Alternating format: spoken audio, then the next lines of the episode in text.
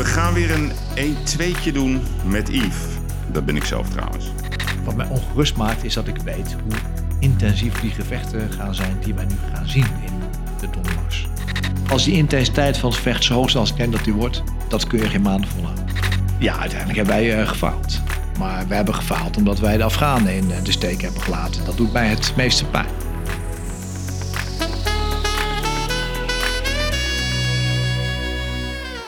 Ja, lieve luisteraars, eh, beste kapiteinen, het is weer tijd voor een nieuwe aflevering van De Uitblinkers. Vorige week had ik als gast Rob de Wijk, hoogleraar ehm, internationale betrekkingen. Een prachtig gesprek, een duidelijke duiding van ja, de situatie in Oekraïne en in Rusland en ook de rol van Nederland daarin. Ook de rol van onze minister van Defensie. En ik wil hier graag op doorgaan. En ik heb eh, een bijzondere gast tegenover mij zitten. Hij is uh, afgestudeerd aan de Koninklijke Militaire Academie in Breda in 1981. Hij heeft ook gediend in Afghanistan als generaal-majoor. Uh, een bijzondere man met zeer veel ervaring. En u ziet hem veel op tv en zijn naam is Marten Kruijf. Met hem ga ik de situatie in de wereld bespreken. En uiteraard met name de situatie ook in Rusland en Oekraïne. Maar ook Nederland, ook Europa. En ik heb waarschijnlijk nog veel meer vragen. Ik zou zeggen, ga er rustig voor zitten. We zijn vereerd dat deze bijzondere man uh, ons kantoor bezoekt. Het is tijd voor Mart de Kruif. Welkom Mart, Mart de Kruif. Kruif met een K, hè, moet ik erbij zeggen. En één F. De simpele tak. Zeg ja, is dat de, de, de, armoedige tak? Zeker, ja. Van huis uit wel, ja. Ja, ja, ja. Maar even, even iets heel anders. Want je begint gelijk over Feyenoord. We waren nog niet begonnen, maar groot Feyenoord hart? Zeker, ja. ja. Heb je zelf ook gevoetbald? Ik voetbal nog. Oh, ik voel me met één elftal, maar dan moet je aanspreken met uh, Klaas van Huntelaar. Die speelt met elftal. Dus, uh, die ja. speelt ook? Ja, die speelt echt. Ja. En, en jij speelt ook? Ja, ik speel al twintig jaar met zijn broer in elftal, Nick. En Klaas heeft altijd gezegd, als ik stop, dan uh, ga ik met Nick in elftal spelen. Dus, en wat is jouw positie? Ja, ik ben vooral op de bank de laatste tijd. Oké. Okay. En meestal sta ik achterin. En Klaas is gewoon onze spelverdeler, spits. Alles. Hoe het, hoe het, hoe het, jullie, jullie redden in nood. Hoe het uitkomt. Maar ben je linksbenig, rechtsbenig? Ik ben rechtsbenig en ik ben linksachter. En je staat linksachter. Maar dat heb ik al 40 jaar gedaan, dus dat lukt wel. Ja, en, en, en, en wat was je topniveau? Want je bent, ik moet even spieken hoor, je bent 63, maar... Ik heb vierde klasse KNVB gevoetbald. Maar eigenlijk na de KMA hmm. is mijn voetbalontwikkeling stil blijven staan. Kon ik in de academie. Want dan ga je in dienst en dan ben je op oefening. En weet je, dan, dan word ik niet veel meer. Dus ik heb een jaar of tien in het eerste gevoetbald. Maar ik had het meer van mijn loopvermogen dan uh, van mijn talent hoor. Ja, ja, nou ja. Een beetje Jan Wouters. Een beetje Jan Wouters type. Ja, ja. Precies. En Klaas-Jan, was jij al op de hoogte van het feit dat Klaas-Jan bij Ajax aan boord zou komen? Nee, dat wist ik niet. Maar ik wist wel dat hij bezig was. Hij heeft uh, stage lopen volgens mij bij de Graafschap en uh, bij Vitesse. Daar speelt zijn zoontje ook. Mm. En ik wist dat... Dat is een hartoogst van de hele familie Huntelaar hoor. Dat is een, is een hele Ajax-familie. ja. Dus uh, dat zijn hart daar lag, dat weet ik wel. En ik vind een hele goede keuze voor Ajax. Dus gewoon hij is slim, rustig, down to earth. Ik moet hem even tijd geven, denk ik. Maar een hele goede aankoop. En hij is ook rustig op, al, op andere vlak. Want ja. ook Huntelaar, die, die schijnt wel een liefhebber te zijn, heb ik wel eens gehoord. Waarvan? Waar Overmars ook liefhebber van is. Nee, nee. Nee, ik, ik, ik, ken de hele familie. Ik ken zijn broers, ik ken zijn vader en uh, zijn neven. Het is gewoon een, uh, een uh, gezonde Achterhoekse familie, laat ik het zo zeggen. Ja, grappig hè, dat toch de Achterhoek bij Ajax of, of Deventer, ik weet niet of dat de Achterhoek is, maar dat die toch een beetje continu de leiding bij Ajax zijn. Is dat een type? Want wat ben jij eigenlijk? Waar kom jij vandaan? ik ben Apeldoorn. Ja, daar ben ik geboren in het ziekenhuis. Ja. Wonen mijn ouders in Wenenwiesel, dat zegt niemand wat. Het ligt net noord van Apeldoorn. Ja, ik, ik ben, eigenlijk ben ik getogen in Reden, een dorpje bij Arnhem. Ja. Uh, voordat ik naar de KMA ging en na de KMA heb ik, ben ik weer negen jaar bij toeval in Arnhem geplaatst. Heb ik negen jaar in Arnhem gediend. Maar ik woon sinds 40 jaar, nee, minder, sinds jaar of 25 in Doesburg, dus uh, in de Achterhoek. En dat bevalt? Ja, de Achterhoek, uh, wij gaan er niet meer weg. Nee, nee, nee. Geen Twente hart. FC Twente. Feyenoord, hoe ontstaat nee, dat? Nee, maar de Achterhoek bij ons. Ik ben ook voorzitter van de voetbalvereniging. En dan ga je af en toe kijken bij trainen. Je ziet bij ons maar drie shirtjes op de trainen. Dus Ajax, Feyenoord en de Graafschap. Oh, geen Twente? Nee, Twente is veel te ver weg. Ja, ja. Twente is... De afstand van ons naar Twente is groter dan van Rotterdam naar Amsterdam. Dus. Kijk aan. Misschien zegt het dat. Ja. Hoe, word je, hoe kom je eigenlijk ehm, terecht, zeg maar, op de Koninklijke Militaire Academie in Breda? Cum laude afgestudeerd. Hoe gaat dat? Jij bent, eh, jij bent van 1958. Ja. Ik, ik zei tegen jouw collega, eh, of collega Rob de Wijk, die, die had ik vorige week in de podcast. Ik zeg, oh, je bent een echte babyboomer. Nou, hij werd bijna agressief. Vond hij niet leuk hoor, dat ik dat zei. Maar jij komt uit 58 en dan kies je ervoor om, om toch de militaire academie te volgen. Hoe gaat zoiets? Nou, ik, was een hele matige leerling op de middelbare school. Oh. Omdat ik veel te veel buiten was. Ik deed voetbal, volleybal, ik coachte een voetbalteam. Ik had geen tijd om te leren. Dus ik was een buitengewoon slechte leerling. Dus ik had het pretpakket, dat kon toen nog. Hè? Dus Ja, eh aardrijkskunde, geschiedenis, economie 1, economie 2. Uiteindelijk naderde ik dan mijn eindexamen en ik kon of geschiedenisleraar eh, worden of sportleraar. En dan kon je naar de ALO of eh, de KALO. En ik zag een, een, een bonnetje in de NCFV-gids van mijn ouders met een foto van wordt officier bij de, de landmacht. En met een geweer en een rugzak en buitenspelen. Ik dacht, nou, eh, weet je, ik vul gewoon een bonnetje in. Ik zie het op, kijken wat er van komt. Ik ben toen binnen twee dagen gebeld. Dat is best wel knap, want tegenwoordig met de digitale wereld moet je een maand wachten voordat je wat hoort. Ja, ik zat een aantal weken later op eh What's in a Name Kamp Waterloo, het selectiecentrum. Ja, na drie dagen was er een groep van tien, was er nog eentje over en dat was ik. En ik kende het militaire leven niet. Ik had dus geen achtergrond. Ik had alleen een eh, broer die was in dienst geweest bij de Marseille, maar dat is nauwelijks repressief voor het militaire leven. En eh was een eh, cultuurshock die ik daar heb ondergaan. Zo is het gekomen eigenlijk. En Ja. mijn ouders vonden het trouwens prima, want ze hoefden dan mijn studie niet te betalen. Mijn Ja, twee ja. oudere broers waren het zeer, dat was al duur. Dus ik kreeg zakgeld op elkaar, maar ik was een gratis kind. want hoe, hoe was het zakgeld toen? Wat kreeg je per maand? Op de KMA kreeg je 300 gulden zakgeld. Ja, ja, maar dat was in, in de tachtige jaren was dat een leuk, Ja. leuk sommetje. Een leuk zakgeldje. Ja, ja, ja. En, en je, hebt, je hebt natuurlijk een ongekende carrière eh, meegemaakt eigenlijk. Ik, ik zou even een feitje noemen. Op 1 november 2008 was je bevorderd tot generaal-majoor. Eh, je hebt ook de troepen geleid in Zuid-Afghanistan. Ik geloof 45.000 mensen zelfs. Ja. Dat is nogal snel hoe zoiets gaat. Wat, wat maakt jou zo ehm, geslaagd om dat vak uit te oefenen? Nou. eh, punt 1, ik heb gelukkig heel veel scholing mogen hebben. Dus ik ben naar. eh, ik heb een Duitse opleiding gehad waarbij de Duitse toekomstige hoge officieren worden opgeleid in Hamburg twee jaar lang. Leer je heel veel van Duitse cultuur kennen, maar ook voor het vak leer je heel veel. Wat is dat, de Duitse cultuur?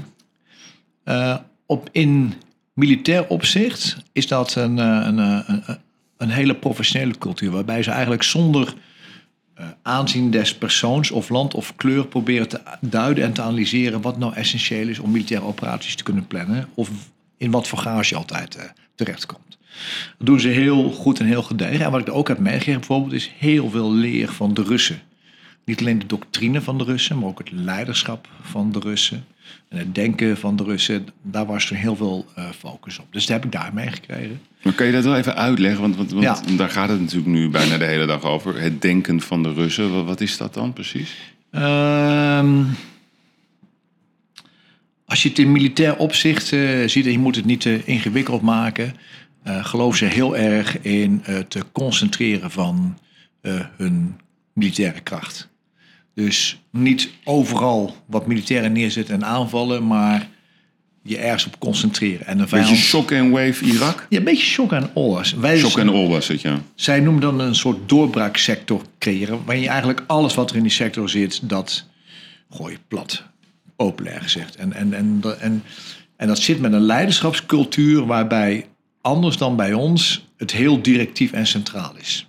Ze hebben ook bijvoorbeeld geen onderofficieren. Het Russische leger heeft nauwelijks onderofficieren. Het heeft alleen maar officieren en de rest zit daaronder. Korte lijnen. Hele korte lijnen, maar niet alleen korte lijnen, ook een groot vermogen om te leiden Mandaat. en verliezen te leiden. Hè? Dat is Ja, altijd zo geweest. Dus die combinatie van massaal vuurkracht gebruiken, eh, het lijden wat erbij hoort om maar die doorbraak kost wat kost te forceren en een heel diep door te stoten in welk gebied, dat is doctrine. En wat verbaast ons, dat hebben we in de Oekraïne eigenlijk niet gezien de afgelopen weken en maanden.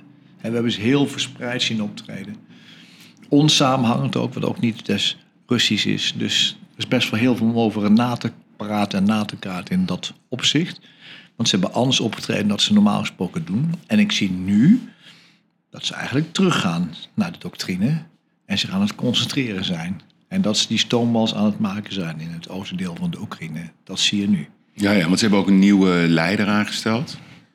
Ze hebben toch de, de, de baas vervangen van het leger, las ik? Nee, ze is de baas niet van. Die is, die is de minister van Defensie zit er nog steeds. Die is wel wat hoge functionaris van de inlichtingendienst Oh, in- eh, vervangen. Ja, Ja, iemand moet de schuld krijgen natuurlijk. Dat zou Ja, bij ons ook zo zijn. Eh, zo werkt het altijd. hè, werkt het altijd. iemand, moet de schuld krijgen. Maar even terug, hè? dus, dus, dus, oké, dus die, die, die, die Russische, dat Russische gedachtegoed, dat begrijp ik. Ehm, dat hebben ze ook gedaan volgens mij toen in Tsjetsjenië, dat Ja. hebben ze gedaan in Syrië. Ja. En ze, ze, ze gooien eigenlijk alles plat. Eh, en daarna ze, ze- vertrekken ze gewoon. Mensenlevens tellen eigenlijk niet. Het is, eh, het is heel moeilijk om, om te begrijpen voor het Westen, tussen haakjes. Ehm, maar even terug naar jouw manier van opleiding. hè. Dus aan de ene kant zeg je ja, de Duitse cultuur. Aan de andere kant veel geleerd van de Russen. Die Duitse cultuur. Kan je, kan je dat nog iets meer uitlichten, eh, ook in relatie tot de Tweede Wereldoorlog? Ja, Duitsers geloven heel...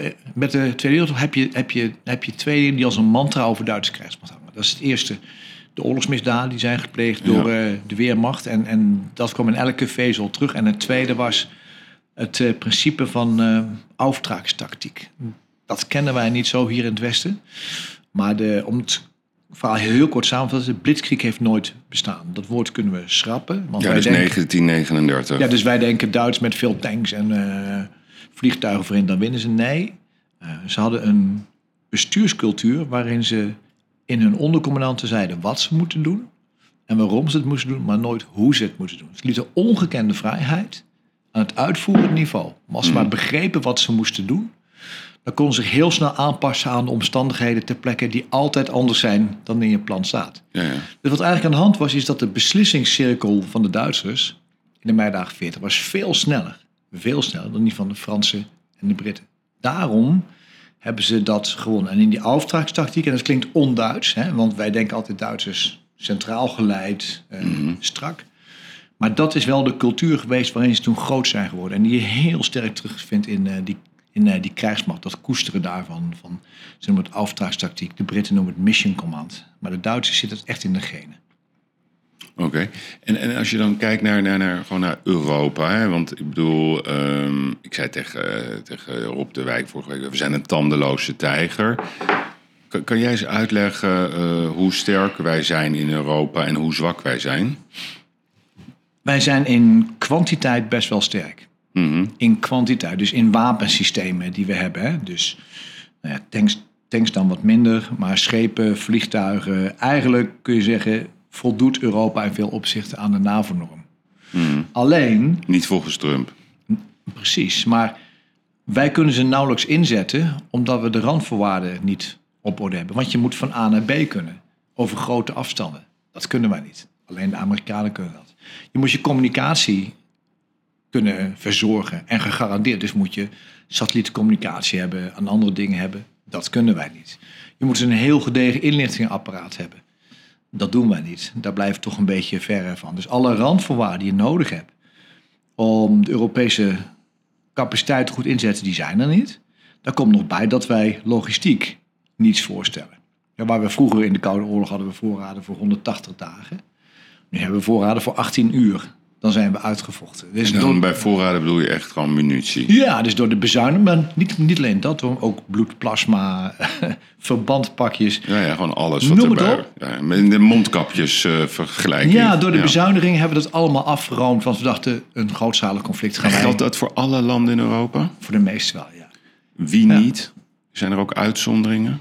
Zeg maar vanuit NAVO-landen dan? Eigenlijk is enige uitzondering, of eigenlijk twee, is eh, de Britten. Ja. Die, die hebben toch nog een beetje dat globale in zich. Alhoewel die ook eh bittere ervaring hebben verzameld in Afghanistan. En eh, de Fransen, omdat die natuurlijk vooral in Afrika nog een globale speler zijn. Ja, ja. En ook natuurlijk het enige Europese land wat in de Veiligheidsraad zit en kernwapens heeft. Dus die, die dynamiek is echt anders. Ja, want, want even over de Engelsen. Want je ziet dus nu in de berichtgeving dat het de Engelsen zijn, die zijn leidend hè, als het gaat over, over inlichtingen. Zij geven eigenlijk aan de lopende band de informatie eh, wat de Russen van plan zijn, hoe ze denken en wat ze willen doen. Hoe kan dat? Dat de Engelsen dat zeg maar zo goed weten of misschien niet? Nou, wat ik lees van eh, de Britten, hun, eh, hun Intel-up-date, zoals ze Ja, zo ja. mooi doen. Op zich staat er niet zoveel nieuws in hoor. Dus, eh, maar Britten zijn wel, zeker een punt, enorm thuis op inlichtingen. In Afghanistan heb ik dat mogen ervaren. Want het gros van inlichtingen die wij kregen kwamen uit Britse of Amerikaanse eh, bron. In Cheltenham, waar hun hoofdkwartier zit, daar staat de grootste computer ter wereld. Het is ongelooflijk wat je daar ziet. Daar ben je ook geweest? Ja, ja, ja. Kun je dat ook ons even meenemen daar naartoe? Want Dat vind ik, altijd, ik zie het altijd op films. Hè? De, de- Nou, het is een beetje een, een, een, een James Bond-achtig iets. Hè? Het is Ja. een eh, gebouw met, dat noemen ze dan de donut. Die is om die computer heen gebouwd. Die computer zit in de grond. Maar de problemen die ze hebben met Want inlichting... het- waar, waar ligt Cheltenham precies? ligt ergens midden in Engeland. Ja. Ten, ten noordwesten van Londen. En dan rij je daar naartoe. En, en Nou, hoe- hoeveel ja, dat- sluizen moet je voordat je binnen bent? Veel. Ja, ik ja. ben mensen kwijt, maar dat ik al in mocht was al een heel wonder. Ja, ja. Ehm, maar waar je tegenaan loopt met inlichtingen... is dat je misschien wel kunt zien wat er gebeurt. Maar om te voorspellen wat er gebeurt... heb je aan een computer weinig. Dan moet je in de geest van jouw tegenstander gaan doordringen. Dan De praat je intuïtie. over intenties. En, Ja, ja. en dan kom je bij intuïtie en ervaring.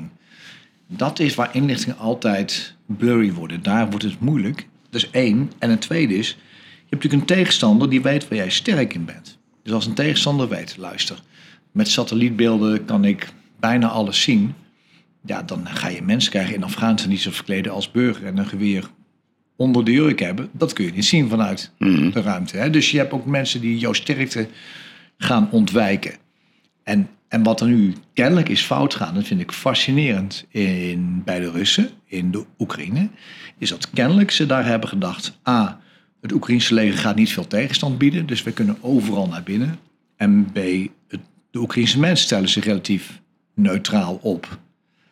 En die Nou, inschatting. die stellen zich bijna patriotisch. Pat- Precies, en die inschatting is dus volkomen fout. Ja, Die is volkomen fout Ja. geweest. En dan kom je met een rare situatie. Je zegt, nou oké, als ik niet veel gevechten verwacht... dan kan ik overal zo snel mogelijk naar binnen. Want dan heb ik zoveel mogelijk grond in korte tijd. Nee, het tegendeel is waar. Je hebt je zo verspreid met je militaire vermogen... dat je nergens voldoende middelen hebt... om de Oekraïners beslissend te kunnen verslaan. Dus moet je Kiev laten vallen, na Ja. vier weken. En dus moet je concentreren op het oosten van de Donbass. Dus dat is echt een van de dingen die mij opvalt. Een enorme verkeerde inschatting van de wil om te vechten van het Oekraïense volk en van het Oekraïense leger qua capaciteiten en vaardigheden. maar heeft dat dan ook te maken met, zeg maar, met, met de enorme wilskracht van, laten we ze maar even benoemen dan. Hè? Dat zijn de, aan de ene kant de Klitschko-broers, hè? dus de burgemeester van, eh, van Kiev. Ja. Aan de andere kant Zelensky, die gewoon boots on the ground, dag in dag uit, eh, communicatief echt sensationeel sterk. Bereid om te sterven, is niet vertrokken. Hè. Kijk naar Wilhelmina in 1940, die ging meteen naar Engeland. Ja, hij blijft staan. En dat heeft volgens mij heeft dat iets teweeggebracht bij de wereld. Ja, hier, wij staan voor dit soort mensen. Is, is dat wat Poetin waarschijnlijk verkeerd heeft ingeschat? Die dacht volgens mij echt in, een, in wat jij net noemde de shock and all strategy. Die, da- die was er denk ik... eh, Nou, eh, eigenlijk dacht hij niet in de shock and awe. Hij, hij dacht, ik kan daar makkelijk binnenkomen, dus ik hoef geen shock and awe nee, niet eens dat. Ja. eh, te doen. Maar eigenlijk kun je het punt maken dat sinds 2014 de wereld al is veranderd. Hè? Ja. Toen Poetin delen van de Donbass heeft ingenomen en het Oekraïnse leger toen heeft verslagen, daarbij is kennelijk bij hem de analyse is gestopt. Maar in die acht tussenliggende jaren, en dat zie je vaak in de geschiedenis, een leger wat verslagen wordt, wordt daar vaak sterker van. Want je gaat van je fouten leren. ja. En je ziet dat de Oekraïners heel veel hebben geïnvesteerd in hun leiderschap. Heel veel. En heel goed hebben nagedacht, als we nou die vuurwals van die Russen over ons heen krijgen, hoe gaan we daarmee om? Mhm. En daar hebben ze ontzettend veel van geleerd. Dus die onderschatting is eigenlijk al sinds 2014 is het beeld van die Russen stilgezet, terwijl de Oekraïners zich hebben doorontwikkeld. En vervolgens ja, is het beeld kennelijk wat Poetin is gepresenteerd van de Oekraïne is nog als 2014. Wij kunnen daar relatief makkelijk naar binnen. En dan blijkt het acht jaar later echt volstrekt anders te zijn. Heb jij Poetin wel eens ontmoet? Nee, nooit. En, we- en welke leiders van Rusland heb je wel eens ontmoet? Ik heb nooit Russen ontmoet. Nee, nee. Want, Nee. want Toen jij in jezelf, want jij hebt ook in Afghanistan hè, de operatie geleid. Hoe lang heb je dat gedaan? Een jaar. Eén jaar lang. En waar zit je dan op dat moment dat je zo'n operatie leidt? Ik zat op eh, Kandahar Airfield. Een heel groot vliegveld eh, vlakbij Kandahar-stad. Kandahar is de grootste stad in het Ja. zuiden. Ja. Ook zeg maar het centrum van de Pashtoen-stam eh, daar. Maar het gebied wat wij moesten controleren was zeven keer zo groot als Nederland. Dus kun je daar ook heel vaak weg. Ik was drie, vier dagen per week was ik gewoon buiten. We hadden zeven taskforces. Nou, de taskforce Oerskan was er eentje van, die kennen we wel. Maar we hadden er veel meer. Dus een enorm groot gebied betekent dat je heel veel buiten bent. Om ook zelf te kunnen zien wat is hier nou aan de hand. En, en een beeld te kunnen hebben hoe het terrein eruit ziet. Maar hoe, hoe verplaats je dan? Want ik probeer me dat dan voor te stellen. Want je geeft leiding aan 45.000 Ja, man, soldaten, eh, militairen, eh, analisten, nou, noem het dan maar op. En je verplaatst je dan van A naar B. Dan, dan loop je ook rond. Ben je dan helemaal bepakt ook? Eh, Ja, ja, ja. Hoe, werkt dat? Eigenlijk doe je als hoofddier doe je drie dingen. Je geeft eigenlijk aan wat je de komende jaar heen gaat. Dat betekent dat je de operaties, die taskforce, moet je gaan afstemmen. Dat klinkt simpel, is het niet. Want alle politieke belangen en landen zitten er weer anders in. Een van de meest beperkende landen was Nederland, die de meeste caveats, beperkingen had gezet op het optreden. Eh, maar goed, al die proberen te. Dat is, dat is plannen. Dat deden wij dan. En te zorgen dat op het moment dat je de Taliban uit het gebied gooit, dat je ook eh, financiële hulp, landbouw kunt stimuleren. Dat soort dingen. Het tweede wat we deden was eh, zorgen dat er altijd binnen een uur een militair op een operatiekamer kon liggen om een levensreddende operatie te kunnen ondergaan, dag en dag uit. Overigens, die mensen die dat deden, zijn later naar Diederik Gommers gegaan om de COVID-capaciteit te kunnen gaan plannen. Oh ja? Dat zijn precies dezelfde mensen. Oh, God. En eh, het laatste wat we hebben gedaan is dat ehm, als een, een eenheid op de grond in eh, gevecht was en ze wilden steun van kanonnen of van vliegtuigen, moesten wij daar toestemming voor geven. Waarom? Om te zorgen dat er zo min mogelijk burgerdoden vielen. Dus wij moesten heel snel een besluit nemen: doe je het wel of doe je het niet. Nou, ehm, dat kun je alleen maar als je goed beeld hebt van: oké, daar is wat aan de hand. En voor de geest kunnen halen hoe de intensiteit van dat gevecht is. Dus ik was heel veel buiten. In het eerste half jaar was het heel moeilijk. We hadden in heel Zuid-Afghanistan vier helikopters. Nou, dan kom Vier je helikopters. vier helikopters. Ja, ja. Vier.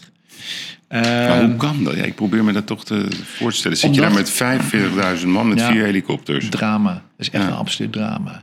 Maar wie, bij, wie- bij wie ligt dat dan, zo'n drama? Nou, dat is ook wel een eh, planningsvraagstuk. En de Amerikanen hadden dat gelijk al onderkend. Want we zaten er eerst met 20.000 man. En die Amerikanen zeggen, ja, maar dit gaat niet werken voor de verkiezingen. Dus het moet met 25.000 man komen. Maar ook veel meer helikopters. Dus ja, binnen een week, toen de Amerikanen ontplooiden, stonden daar 160 helikopters bij. Toen kon het wel. 160 helikopters. Waarvan vier alleen voor mij vlogen. Dus dat is de vraag. Ja, ja. Een antwoord op de vraag. Ik had vier helikopters, twee transporthelikopters en twee gevechtshelikopters die me begeleiden. Maar voor die tijd niet. Dus ik ging heel vaak over de grond. Dus ik had ook een peloton, noemen ze dat, zeg maar 30 man met vier panzervoertuigen. Ja. En dan ging ik over de grond alleen. Dan kon ik op een dag niet zoveel rijden.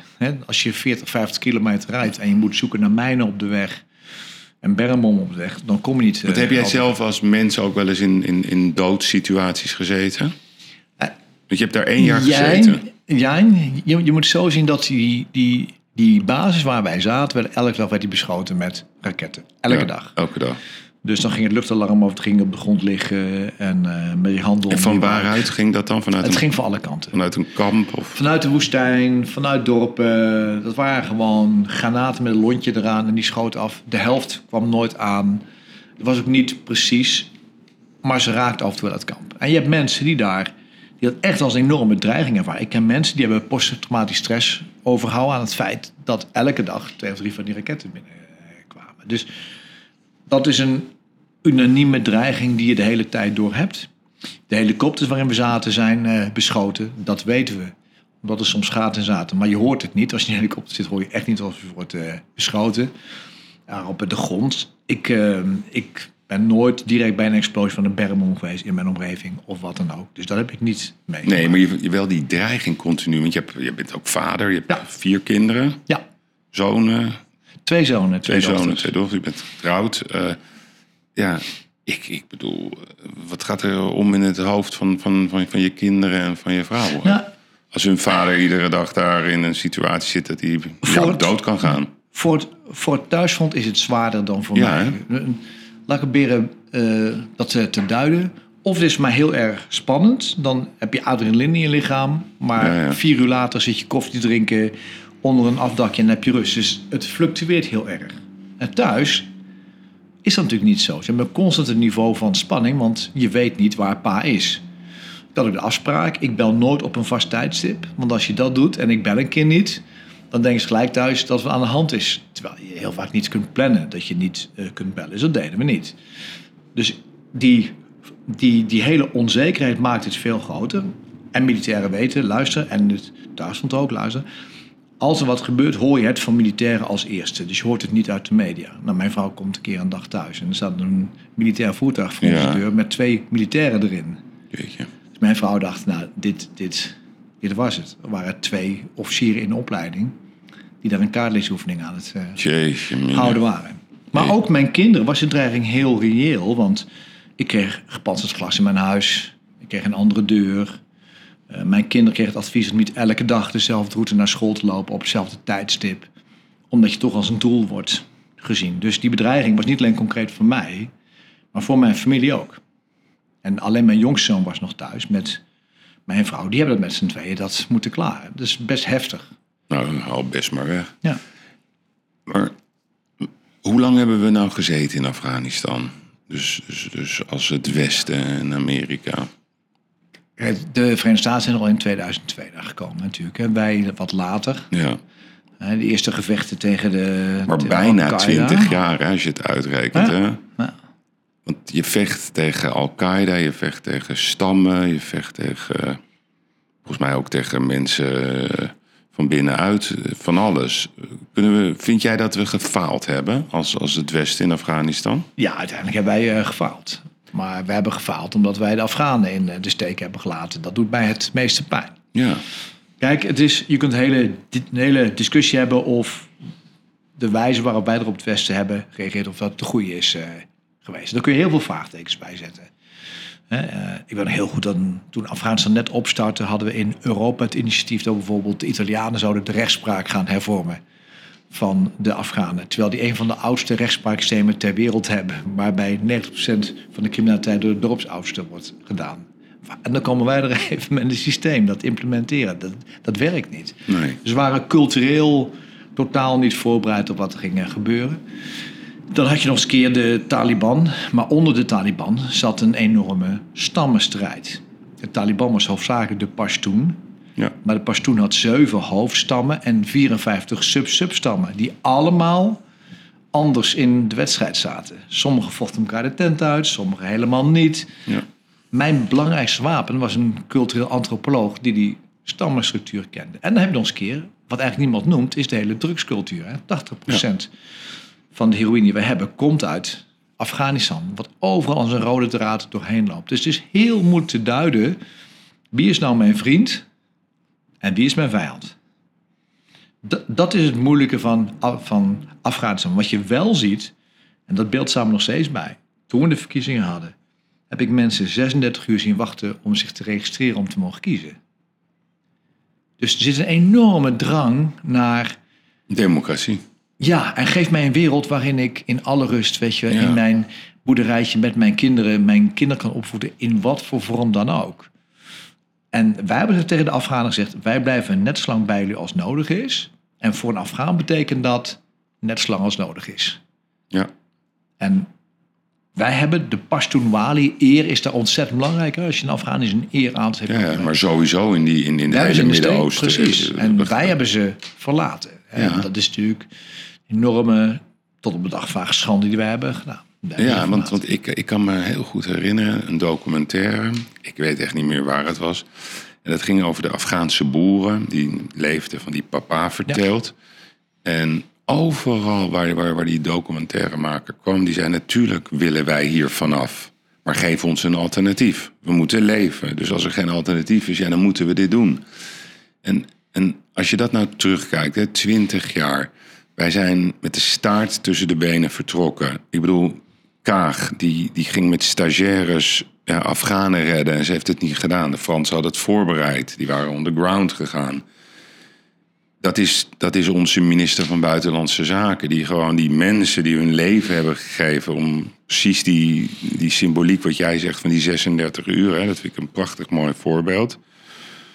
Ja, het is toch werkelijk waar niet te bevatten dat, dat, dat, dat, dat wij mensen zo in de steek laten. En vind je het gek dat ze dan vervolgens radicaliseren en denken van ja, het Westen, ach, als het erop aankomt, laat ze je toch barsten. Nou ja, dat is wel zoals daar over ons, over ons denken. Maar En- vind je dat terecht? Ja, dat vind ik ook Ja, terecht. ja. en, ook en, terecht. En, en wij als Nederland zijn daar een heel slecht voorbeeld. Wij zijn in 2010 hebben wij de stekker eruit getrokken. Ja. En we hebben de stekker eruit getrokken omdat de PvdA dacht, als we nu de coalitie laten vallen... want we gaan Oerskan niet verlengen... dan wordt de nieuwe minister-president komt uit de Partij van de Arbeid eh, voort. En de ironie is dat op een paar duizend stemmen dat niet lukt... en Mark Rutte dan minister-president. We hebben als eerste de stekker eruit getrokken. Dus dat doet nog een keer extra pijn bij als Nederland. Hè? We hebben ons niet beseft wat we doen als we daar binnen gaan. En, maar daar is ook een andere kant aan. Ik vind als je naar zo'n missie gaat, moet je ook heel eerlijk zijn. En het advies wat je aan de Kamer geeft, moet ook militair zuiver zijn en politiek zuiver zijn. Dus je moet zeggen, luister, als wij daarheen gaan, dan gaan we mensen verliezen. We moeten voldoende gewechtskracht hebben om het te kunnen doen. En het gaat heel lang duren. Ja, dat hebben we niet gedaan. We hebben gezegd, nou, we gaan er kort in. Dit zijn de succescriteria. Hoeveel bomen hebben we geplant, hoeveel safranen hebben we ingevoerd, hoeveel bermbomen hebben we gevonden. En dan gaan we terug. Ja, maar zo werkt dat niet. Je kunt niet een land in twee jaar even veranderen en dan teruggaan. Hè, als we heel eerlijk moeten zijn, als je naar Afghanistan gaat, dat is een politiek besluit, maar dan voor de long haul. Anders ga je daar niet heen. Dat hebben we niet gedaan. Ja, maar als je even kijkt naar, naar wat de laatste decennia is gebeurd, of het nou Srebrenica is, eh, wel of geen betrokkenheid in Irak, Afghanistan, het is toch, wij zijn toch gewoon een, watjescultuur geworden. We, doen, we, we, we, hebben de morele vinger, die heffen we in de lucht. We leggen de hele tijd, dag in dag uit, aan de wereld uit wat mensenrechten zijn. Maar op het moment dat het erop aankomt, en daar vind ik de symboliek van Afghanistan essentieel, dan laten we mensen gewoon barsten. Want dat is het. Wij zijn niet bereid om, om, om, om te sterven voor het goede doel. Wij willen wel wat zeggen, maar als het echt spannend wordt, dan rennen we weg. Ik- heb overigens niemand kunnen vinden die wil zeggen voor het goede doel van huis uit. Maar dat is een ander Wat iets. zeg je? Ik, vind, hoor Ik je- heb nooit iemand kunnen vinden die heeft willen sterven voor het goede doel. Hè? Dus, dus Nou ja, dit noem ik het goede doel. Ja, snap ik. Wat we aan de hand zijn twee eh, dingen. Wij, wij als Nederland hebben een cultuur en een traditie dat wij het gebruik van militaire middelen als de laatste mogelijkheid zien om wat te wat Op zich is dat een mooi En op zich is, streven. is, is, is dat een fantastisch eh, streven. Het is Ja. een ontzettend mooi streven. En je moet ook niet anders willen. Maar soms sta je daar op een enorme achterstand. Zeker als je dat koppelt aan, ja, maar wat is dan onze visie hoe wij in de wereld staan? Ja. En wat mij zorgen baart, is dat we gewoon geen duidelijke visie hebben hoe wij in de wereld staan als gebied van veiligheidspolitiek. Wat willen wij? Wat willen we als Nederland bijdragen? En dan krijg je voortdurend een hele rare discussie van, ja, we zijn de 16e economie van eh, de wereld. Wij willen overal wat willen hebben, maar de prijs die laten we betalen binnen NATO door, door anderen. Trump had er gewoon een punt. Ja. Hij had er gewoon een punt. Ja. Hè, dus ja, die koopmansrace is heel goed, maar je moet hem niet te ver doorvoeren. Zeker niet als je dan naar de wereld om je heen kijkt. Want nou, Rob de Wijk was je, jouw gast, maar de rapporten van het Haag Centrum van Sterke Studies, maar de adviesraad internationale vraagstukken of anderen die zeggen: let op, er gebeurt wat in Rusland. Er gebeurt wat in de Oekraïne. Die hebben we allemaal daar, daarbij weggezet. Ja. En Nee, dat kan je hem, die- pluim moet je hem wel geven. Want hij heeft, hij heeft echt dag in dag uit gewaarschuwd. zeker, ja. En, Maar daar wordt niet naar geluisterd. Dat is het probleem. Dus waar, waar het volgens mij aan ontbreekt, in de meest brede zin van het woord, is... wij maken een wet, we maken beleid. Na een jaar dan evalueren die in de Kamer. En we gaan door. Maar evalueren we wel. Zitten we wel eens tegen een dikke boom... en zeggen met z'n allen, zitten we wel goed? Mhm. Of het nou de zorg gaat, of het onderwijs, of de veiligheid... zitten we wel goed? Dat ontbreekt volledig. En waar ligt dat aan? Hè? Want ik bedoel, wij zijn echt wereldkampioen in, in zeg maar de analyses achteraf. Ja. Ik mis iedere vorm van, van risicogedrag. De, de moed, de lef, het leiderschap. Elke burger begrijpt dat, ja, dat je fouten maakt in het leven. Alleen wij, wij, wij zijn risicomijdend. Ja, als je het in voetbaltermen, in kruiftermen zegt, ja, als je wil scoren moet je schieten. Ja, zo, simpel ja, is het natuurlijk ja. wel. En wij, wij, wij durven niks meer. We zijn nog wel rijk. Maar op deze manier glijden wij af naar een putje waar, waar ik mijn kinderen zeg maar niet aan eh, bloot wil gaan stellen. Nou ja, zijn misschien rijk, maar de vraag is of we dat zijn met de juiste moraliteit en op de Nee, juiste exact. redenen. Dat- maar ik bedoel, als ik zeg we zijn rijk, dan bedoel ik het echt vanuit... We hebben iets opgebouwd, Ja. we hebben wegen, we Ja. hebben scholen, we hebben systemen. We hebben nog steeds eh, wat middelen, maar dat gaat ook heel hard eh, naar beneden. Ja, we hebben, we hebben, als je terugkomt uit Afghanistan en je landt hier, hè, dan het eerste woord wat je hoort op de radio is crisis. Ja, En je denkt echt, we het maar gebruiken, what the fuck, over welke crisis? Ja, hebben we het- godsnaam Ja, over? Ja, inderdaad. Dus je ziet dat wij zo eh, de luxe hebben als vanzelfsprekend zien, ja. dat we hem ook als vanzelfsprekend eh, beheren. En dat is niet zo. Dat is niet zo. Het is gebaseerd op, op, op, op eeuwenlang bloed, zweet en traan. Dat we hier zijn gekomen met de verlichting en wereldoorlogen. En dat besef hebben dat je vrijheid niet gratis is. En dat het niet iets is voor militairen of politici. Maar wat we elke dag met z'n allen moeten koesteren. ja. Grijp je in als ouders aan de kant van het veld staan te schelden. Of als iemand in elkaar wordt geslagen. Ik zeg niet dat ik het doe, maar dat zijn dingen die cruciaal zijn. En dat betekent, en kop, en koppel erbij dat we vaak denken in de wereld dat we alles beheersen. ja. Dat komt ook door technologie. We denken dat we alles beheersen. We zijn nu veel meer van het padje als er een aanslag komt dan 30 jaar geleden. Want Toen hadden we de Rood Armee-fractie en de Molukkers en de ETA en de IRA. Daar waren we gewend. ja. Nu, nu past het niet meer in ons wereldbeeld. Of nou COVID is of Oekraïne, het past niet meer in ons wereldbeeld. Dus ik denk dat we terug moeten naar ons wereldbeeld. En hoe we zo zijn gekomen. En, en durven om de keuzes te maken, risico nemen. Om te zorgen dat we de wereld ook voor de generaties na ons goed hebben.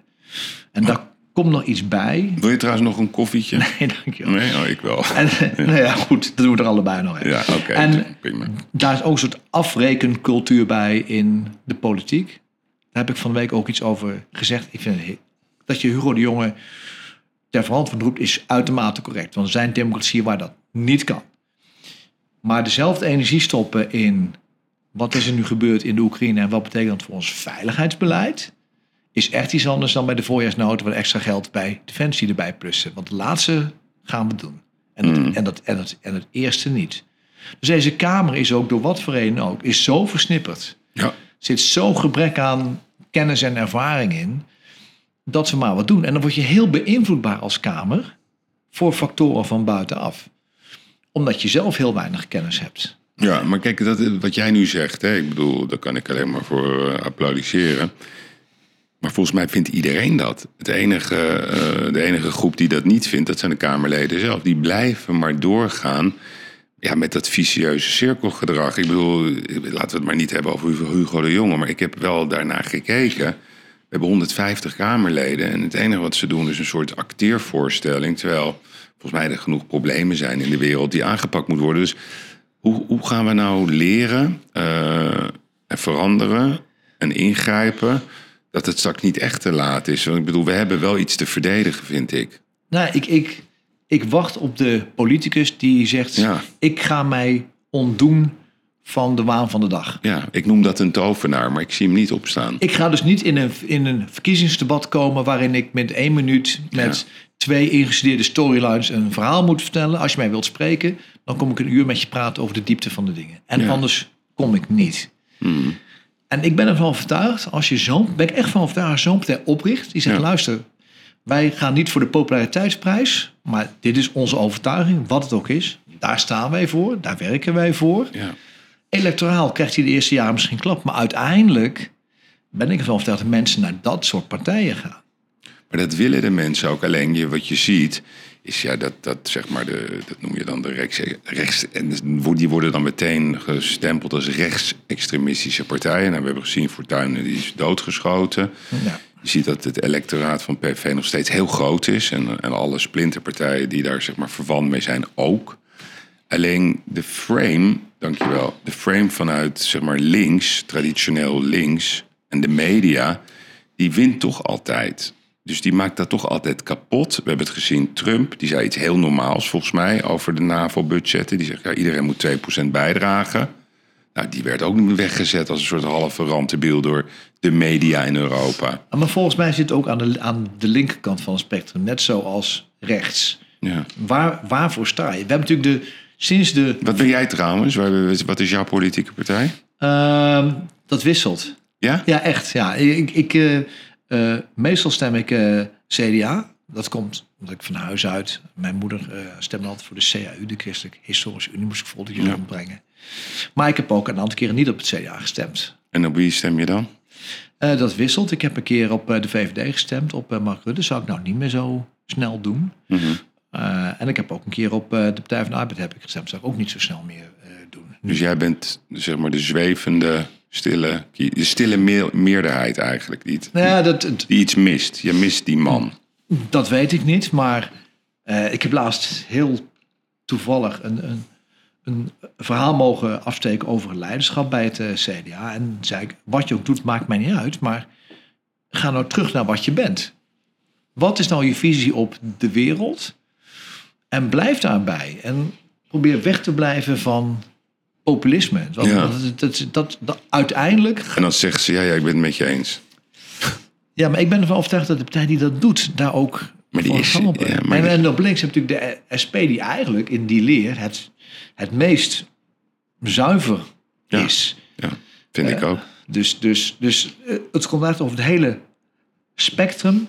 Ik denk dat je terug moet naar ideologie. En dat is Mhm. één. En een kamer waarbij ook mensen zitten die ehm, levenservaring hebben en, en Ik denk dat dat... dat en kennis en essentie- vakmensen. Ja, ja. En, en met een poot in eh, de maatschappij staan. Het hoeven niet altijd oude mensen integendeel. Helemaal niet. Maar wat je mist nu is met themapartijen of, of mensen die via fracties en fractiemedewerker in eh, de Kamer komen. Hmm. Je beeld van de wereld is erg beperkt. Ja, klopt. Maar ze zijn, dat, dat, dat is denk ik, ik ben, dat- kan het niet oneens met je zijn. Vooral die ervaring, die deskundigheid. Ja, men praat over Afghanistan, terwijl men er nog nooit is geweest. Men praat over Rusland. Ze hebben geen idee. Ze praten over kwesties eh, in Zuid-Korea, Noord-Korea. Ze hebben geen idee over cultuur. Ja, dus heel, het is wel een, een mega probleem, want dat is wel het woord waar ons brein mee wordt vervuild door mensen die ofwel nog nooit een eh, reep chocola hebben verkocht, hè, dus gewoon weten wat zaken doen is, ofwel gewoon grote internationale ervaring achter de rug hebben. Hoe, dat kan je toch niet Nou, oordelen? nou, ik zie het ook wel als een kans. Je ziet het als een kans. Ik, ik, je bent een optimist. Ja, Feyenoord. Feyenoord, als Feyenoord moet je optimistisch zijn. Nee, maar ik ben Nou, wacht wel- even, hè. Jullie, zijn, jullie voetballen Europees, hè? wij niet. Hè? Wij zijn aardig bezig. Daarom. Maar ik denk dat er heel veel mensen zijn die dit ook zoeken. Ja, En dan heel mensen zoeken naar consistentie in beleid met hoe je denkt. Ja. Kijk, vroeger had je discussie in de Kamer met Marcus Bakker, CPN, overtuigd communist met Boer Koekoek. Die aan de andere kant van het spectrum Hmm. Ja, zat. ik verlang bijna naar Boer Koekoek, zeg ik je eerlijk. Ja. Maar dat waren discussies die over de inhoud gingen in de Kamer. Vanuit een overtuiging. En niet het snel scoren, maar jouw overtuiging naar voren brengen. En daar kwam dan wat uit. Maar vertaal dit nou eens, hè, wat je nu zegt. Hè. Ik bedoel, wat ik positief vind aan de hele aan de strijd tussen Rusland en Oekraïne... dat het ook zorgt voor een stukje realisme in Europa. Van, ja, wacht eens even, we moeten wat doen aan ons defensieapparaat. Je ziet toch wel een bepaalde verbinding. Dingen gaan sneller dan je überhaupt ooit had eh, kunnen realiseren. Je ziet natuurlijk een Ursula van Leyen, die roept hele rare dingen. Nou, daar kunnen we over, over praten. Maar ja, het is heel raar wat ze allemaal roept. Want het kan helemaal niet wat ze roept. Het moet allemaal nog door de juridische molen. Maar ben jij voorstander van een Europees leger? Gewoon echt een... Hè, waar, waar, waar, Stoltenberg nu natuurlijk wel naartoe koerst. nee. Puur intellectueel gezien zou een Europees leger zou fantastisch zijn. Ja, Want wij zijn als Europa op elkaar aangewezen. Hoe het ook draaien en keren. zeker. En als we dat niet gaan doen, dan worden wij vermorzeld tussen Verenigde Staten, China Ja. en dan. Dus Europa heeft echt een gezamenlijk belang. Alleen een Europees leger op korte termijn gaat er gewoon niet komen. Dus je kunt de discussie wel 40 jaar blijven huren en dan heb je niks. De vraag is, hoe kun je het wel vooruitbrengen? En als, als de ene Nou, ding is, geef eens een... nou, waar we hartstikke mee bezig zijn geweest. Zeg maar in die 4,5 jaar dat ik basis van het land had, maar ik was zeker niet de enige. Maar zo- jongens, als het niet van bovenaf kan, dan gaan we zelf wel partners zoeken. Dan gaan we zelf eh, samenwerken. Sterker nog, gaan we integreren met de landen om ons heen. Want de ervaring is dat toen ik in Afghanistan zat, ik heb als. eh, ik, volgens mij was ik in eh, de VS met een lezing waar ze zeiden: NAVO werkt niet. Weet je wel, NAVO werkt niet. Dan heb ik het voorbeeld van ze genoemd van een Nederlands patrouille die in Afghanistan buiten de poort gaat. En dan raakt een Nederlandse jongen raakt dan gewond. Wat er dan gebeurt. Ik zeg, dan moet je even realiseren wat er gebeurt. Het kamp wordt bewaakt door Georgiërs. We zijn op patrouille met Afghanen en Australiërs. Dan raakt er iemand gewond. Dan komt er een eh, Belgische F-16 vliegt eh, over om het eh, gevecht te beëindigen. Een Amerikaanse gevechtshelikopter landt. En die pikt die gewonden op. En we vliegen naar het Britse hospitaal. Waar een Canadees bloed van de Canadese bloedbank in die vent wordt gezet. En hij wordt geopereerd door een man uit Singapore. En vervolgens vliegen we met een Duits vliegtuig terug naar Nederland om verder te worden behandeld. Hoe bedoel je, NATO werkt niet? Dat is echt onzin. Het, het werkt wel degelijk. Op, op de grond. En dat komt ook omdat je weet, als wij niet samenwerken, sneuvelen, sneuvelen jongens raken en jongens gewond. Dus die sense of urgency is zo groot dat dat werkt. Waarom doen we dat niet in onze vredesorganisatie? En dat hebben we gebruikt om bijvoorbeeld twee derde, twee van de drie grote eenheden van de landmacht, zitten die gewoon in een Duitse eenheid. Ja, Staan onder bevel bij een Duitse eenheid. En dat, en dat, en dat eh, werkt gewoon. De, de dat- Nederlandse schepen worden opgeleid in, in Engeland. Nee, oké, maar dat geloof ik ook wel dat dat werkt. Hè. Je gaf net eh, aan het begin van het gesprek gaf je als voorbeeld hoe de Russen werken. Hè. Dus met eigenlijk weinig lagen. Ja. Is dat niet de kern van het verhaal? Dat we gewoon. ehm, want waarom zouden Duitsers niet met Nederlands kunnen werken? Of met Australiërs? Dat werkt prima. Mensen kunnen prima met elkaar. Ja, iemand komt uit een ander land, maar dat hoeft op zich natuurlijk geen enkel probleem te zijn. Maar is niet het probleem dat wij zoveel lagen hebben gecreëerd? Managementlagen. Ook in de Kamer, overal, ook in ons ambtenarenapparaat. En je gaf net het voorbeeld eh, dat jij dus ging solliciteren toen je jong was. En je werd meteen gebeld. Ja. Ja, nu, nu, nu duurt het drie maanden. ja. ja. En dan krijg je een code of zo. Ja, Ja, ja, ja. Ja, maar is dat niet de kern van het hele probleem van het Westen? Dat we overregulated zijn. Dat we, Oh, dat, dat is sowieso. ja, dat moet toch kapot? Eh, dat is toch volgens mij de les dat we, als we willen reageren naar. Poetin, iedereen bemoeit zich er weer mee. Maar jij vroeg aan het begin van waar ben je op zo'n positie gekomen? Ja. Nou, ik denk één ding waar ik me als mens heb kunnen ontwikkelen, is dat ik toen een jonge officier was en met dienstplichtig werkte nog, dat ik mensen om me heen hadden die ehm, mij van mijn fouten lieten leren. Ja, En een cultuur schiepen waarvan je zegt, je moet doen wat je moet doen. Daar hoort ook risico bij nemen. precies. En er hoort ook bij dat je fouten maakt. En die fouten gaan we niet afrekenen. Ja, tenzij je tien keer te laat komt, dat is een ander iets. Maar dat is een disciplineverhaal. Dat is discipline. Om of je dan linksom die heuvel gaat of rechtsom om die heuvel. Of met twee voertuigen voorbereid of met vier. Dat kun je bij je wel leren. En dat leren wij je ook. Mm. En ik heb echt de zegen gehad dat ik mensen omheen heb gehad die mij van mijn fouten lieten leren. Tegenwoordig, als er wat fout gaat. En kijk maar of nou de toeslagenaffaire is, of het mortierongeval in Mali of iets anders. Wij gaan regels maken. We gaan dus kijken, er is dus fout, we gaan meer regels maken. Terwijl 90% van de dingen die fout gaan en je, en analyseert ze, dan zijn de regels er alleen de regels worden niet opgevolgd. Dus je zit aan de verkeerde kant te corrigeren. Je maakt steeds meer regels. Je moet gaan analyseren waarom worden er fouten gemaakt. En dat is vaak omdat mensen zich niet betrokken voelen, zich niet verantwoordelijk voelen, omdat het allemaal hebben weggehaald bij de mensen. Ja. Ja, en als je dat gaat doen, dan boeit het mensen niet meer, want het is niet meer van hun. Ze voelen geen eigenaarschap meer. Nee, maar dat is, dat is een mooie, mooie analyse. Want dat is volgens mij de kern. Hè? Dat we, we zijn nu terechtgekomen in een cancelcultuur, een afrekencultuur. En Volgens mij moeten we weer terug naar een verantwoordelijkheidscultuur. Dat mensen bereid zijn om risico's te nemen, bereid zijn om verantwoordelijkheid te nemen. En niet bij het minste geringste dat hun kopper wordt afgehakt. Elk mens begrijpt, corruptie accepteren we niet. Eh, oplichting accepteren we niet. Maar ik denk dat het grootste gedeelte van het ambtenarenapparaat... dat zijn gewoon prima mensen die heel graag willen. Absoluut. Alleen die voorbijgangers, zeg maar, die, die zeg maar aanschuiven in Den Haag... ja, baantjeszoekers noem ik ze dan maar... die wil ik niet. Ik wil gewoon mensen die, die daar staan, die voor het land staan... die ervoor kiezen, net zoals iemand voor de zorg kiest.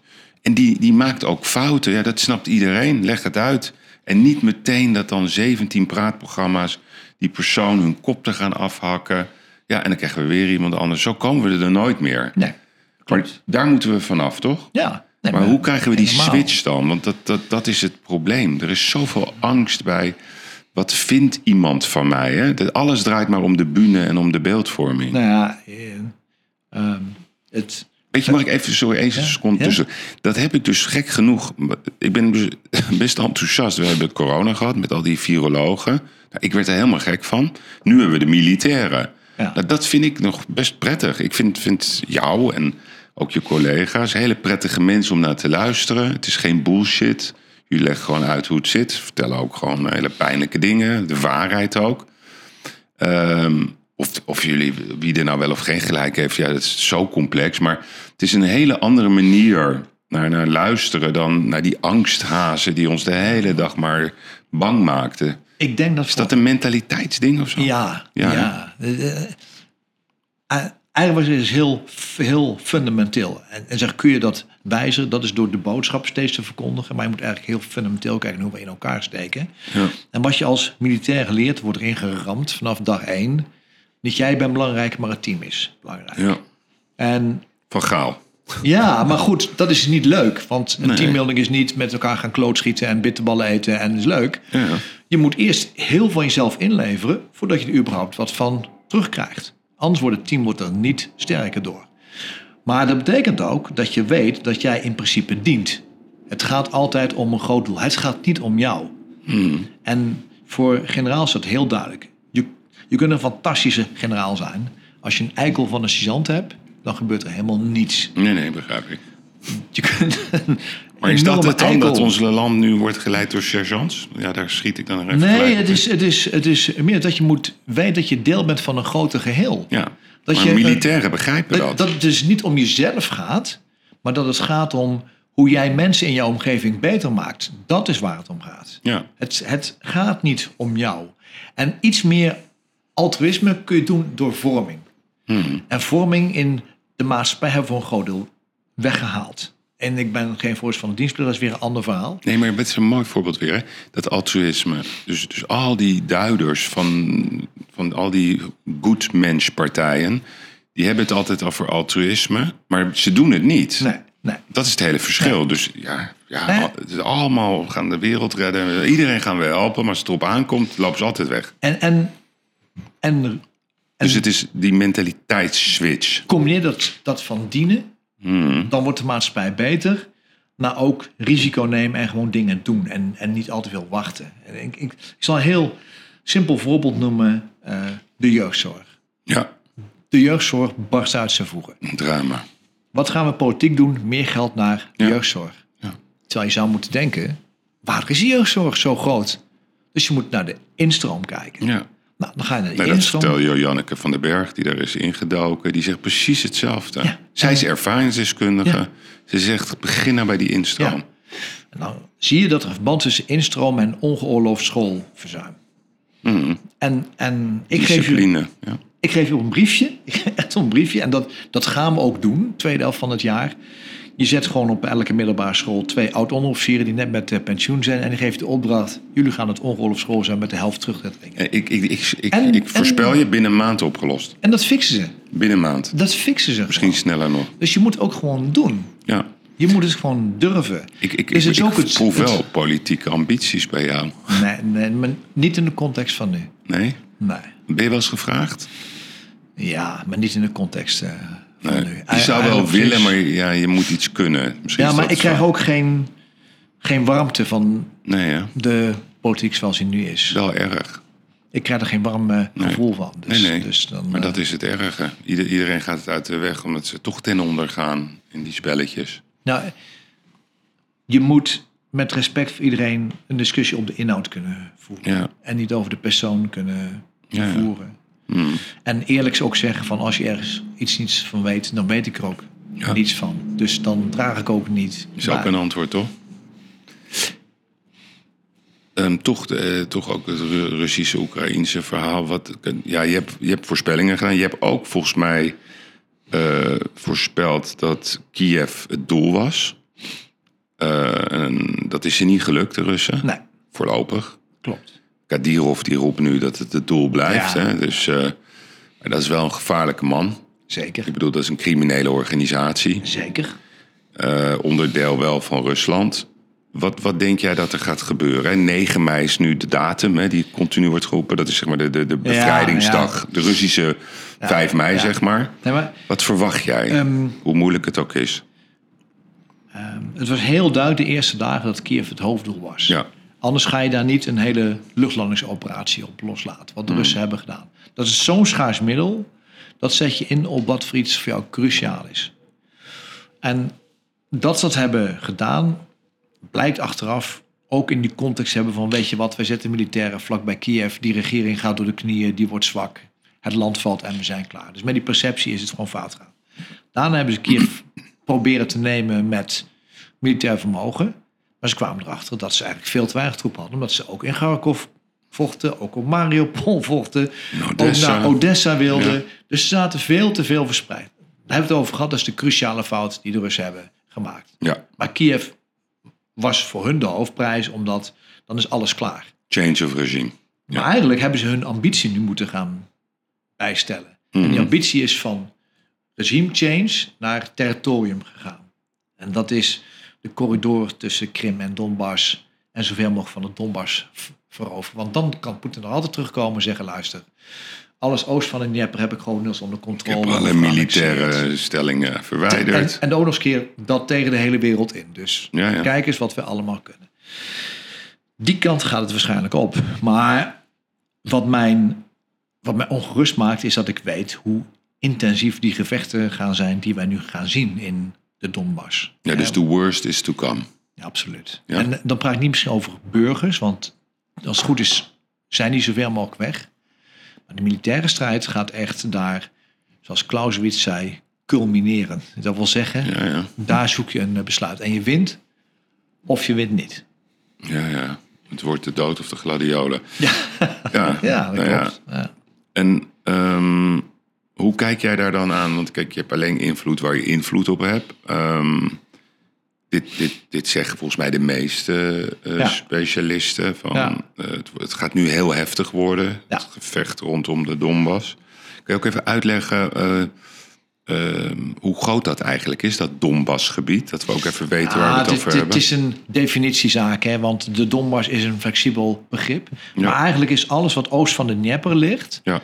Dan praat je echt over een gebied van zeg maar 400 bij 400 kilometer. Het is enorm groot. ja, dus vergeleken met Nederland is dat... Groter, twee keer zo groot, Ja, keer dus, zo groot. ja, dus één gebied is dat, hè? Al, Ja. Alleen wij zien de Donbass vaak ook gekoppeld aan de discussie van die twee deelrepublieken in de Donbass. En die liggen in het zuidoosten. Ja. Dus dat is een deel Mhm. van de Donbass. Dus het is een, het is een beetje een moeilijke discussie. Eh, Zelfs als waar eindigt de Achterhoek en, Ja, ja. waar, en Ja. waar is eh, eh, Twente? Zo'n discussie is het. Maar je ziet een aantal dingen. Je ziet dat het vernietigend vermogen van wapens neemt steeds meer toe. Mhm. Dat is eenmaal zo. Je ziet ook dat dat impact heeft op de verliezen. Niet op de verhouding tussen doden en gewonden, maar wel op de aard van de verwondingen. Die wordt steeds erger. Mhm. Maar die kun je dealen omdat je geneeskundig afvoersysteem steeds beter Want ze zeggen ook dat ze de fosfor gaan inzetten. Verwacht jij dat ook, dat de Russen daartoe bereid zijn? Ik denk het wel, hè?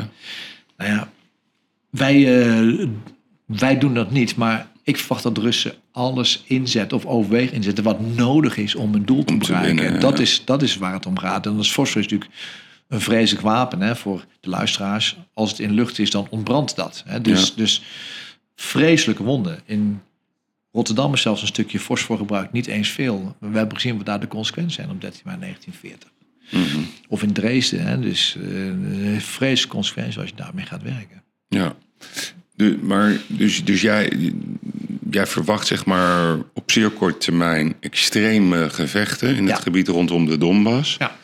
Daar zitten wel de beste eh Oekraïnse militairen, dus het meest getraind, ervaren. Ehm, je proeft toch wel bij de Oekraïners van nou, we hebben jullie in Kiev kunnen weerstaan. Mhm. Je, je proeft ook nu een soort omgekeerde, omgekeerde eh, aanvalswens. Ja, ja, ja. Dat, En- dat zie en, ik eh, opeens, dat ze denken, ja, wacht eens even. En- we, we kunnen ja, van zeker, jullie nee, winnen maar- in Kiev. Nou, nu, nu, nu, nu- Ze Ja. waren volgens mij bereid om de Donbass op te geven in eerste instantie. Maar Kiev was het terrein wat bij uitstek geschikt is voor de, voor de verdediger. Het is zeg maar een algemene ja. militaire regel. Een stad is altijd voor een verdediger eh, simpel. Om het heel mathematisch uit te leggen, er zit een wereld achter. Als je een stad wil veroveren, moet je zes keer zoveel troepen hebben. Mhm. Als je een open treinstuk land wil veroveren, moet je drie keer zoveel eh, troepen hebben. De Ja. Donbass is veel meer open dan waar we nu op betreden. Dus dat dat we een soort ander gevecht zullen zien. Ja. Ook veel meer tussen tanks en panzervoertuigen dan tot nu toe. Waarbij de Oekraïners toch ook in die dorpen en steden zullen blijven zitten.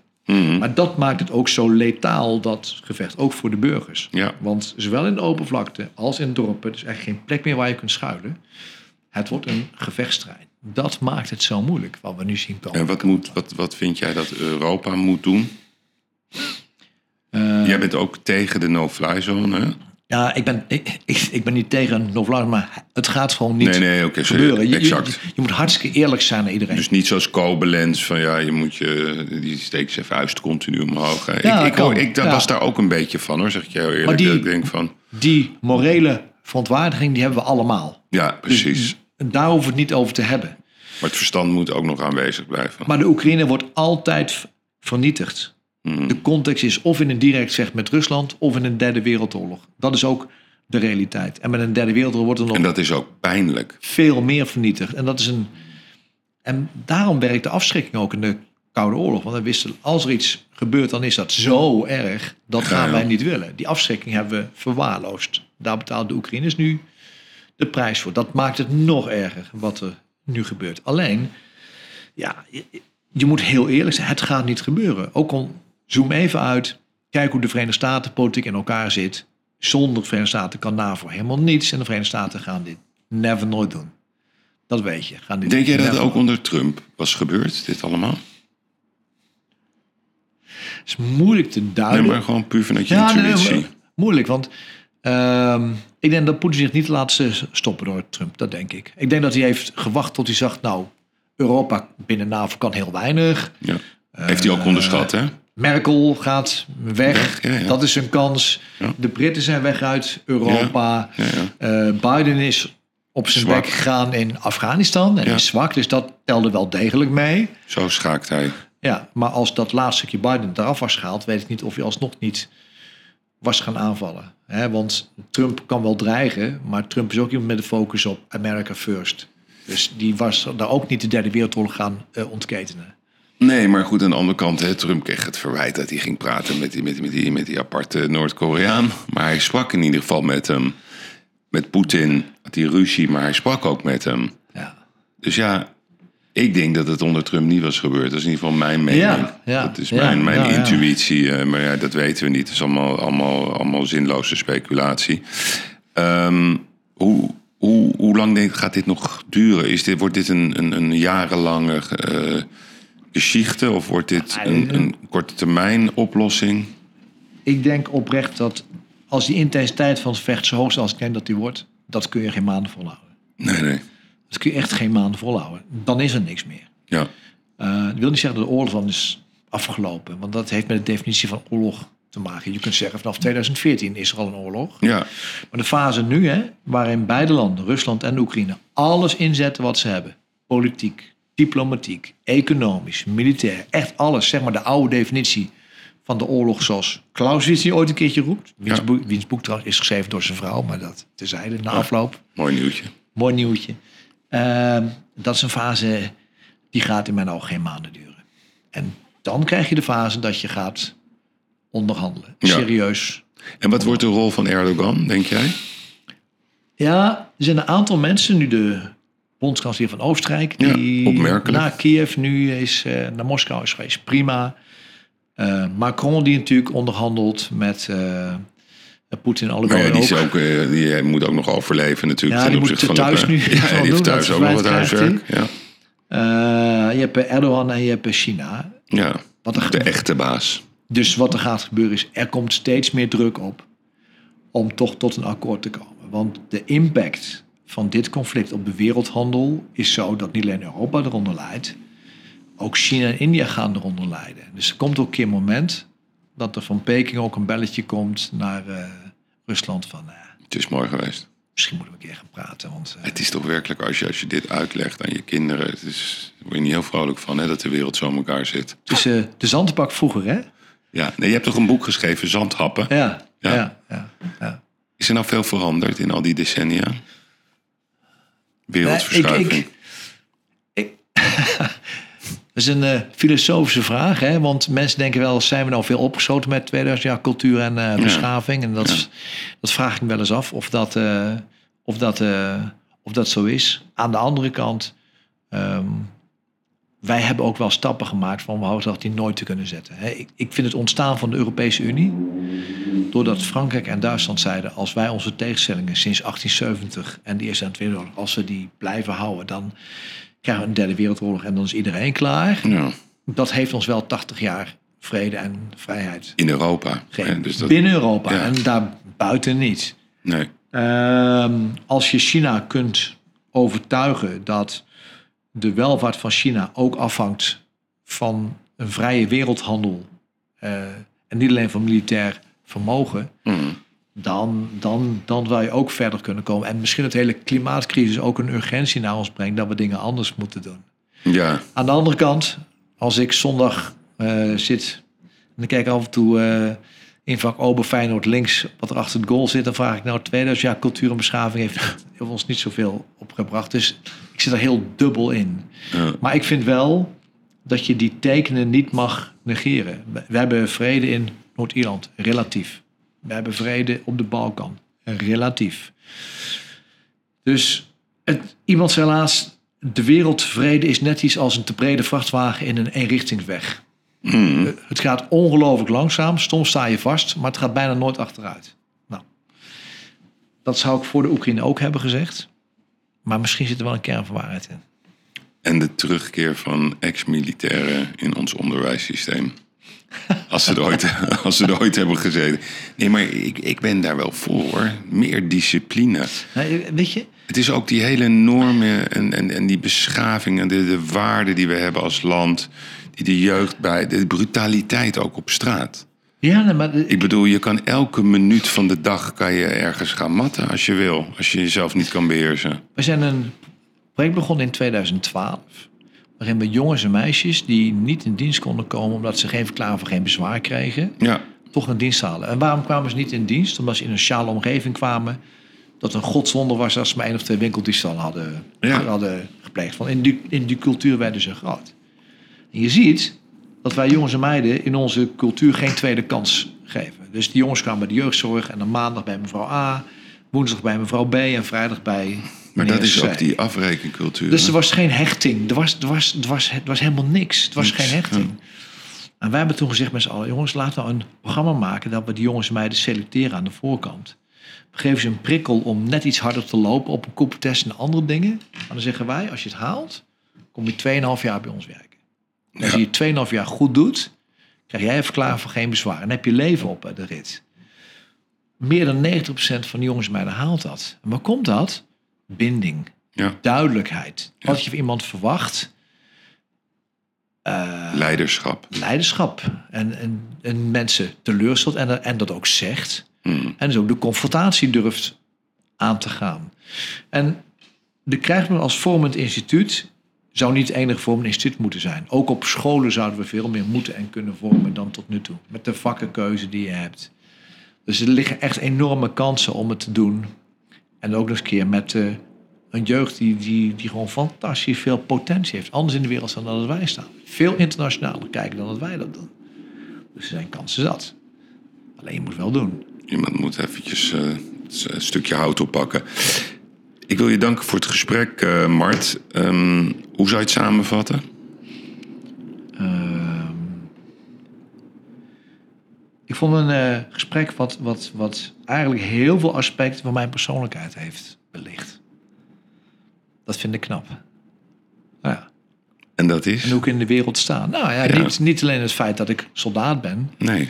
geweest, maar ja, dat ik ook anders in eh, de wereld sta. Dat ik probeer na te denken en ook twijfel over Ja. over wat ik doe, maar er ten diepste van overtuigd ben dat, en dat is eigenlijk ook wel de link met de Invictus Games, Dus je gelooft in de kracht van mens. Ja. En, wij, en wij halen de kracht bij de mens juist weg.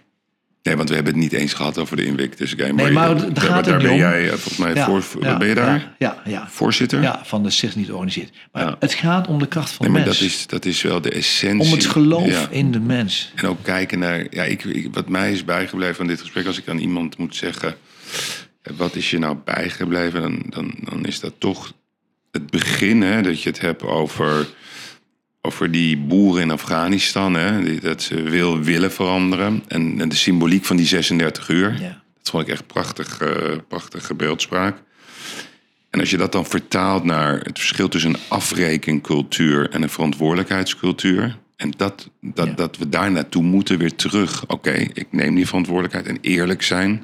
Van joh, ja, ik heb het, eh, het is niet op te lossen. Of ik heb het wel opgelost, maar ja, we worden ook weer van de andere kant aangevallen. Ja, wij willen altijd maar goed nieuws brengen. Ja, het komt allemaal goed. Ja, dat, zo werkt het natuurlijk niet. Het leven is gewoon zoals het is.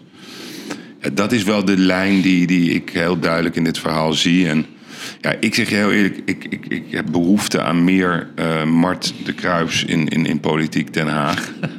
Maar ik, ik bespeur ook dat, ja, dat die mensen, zeg maar, ehm, ja, die willen niet.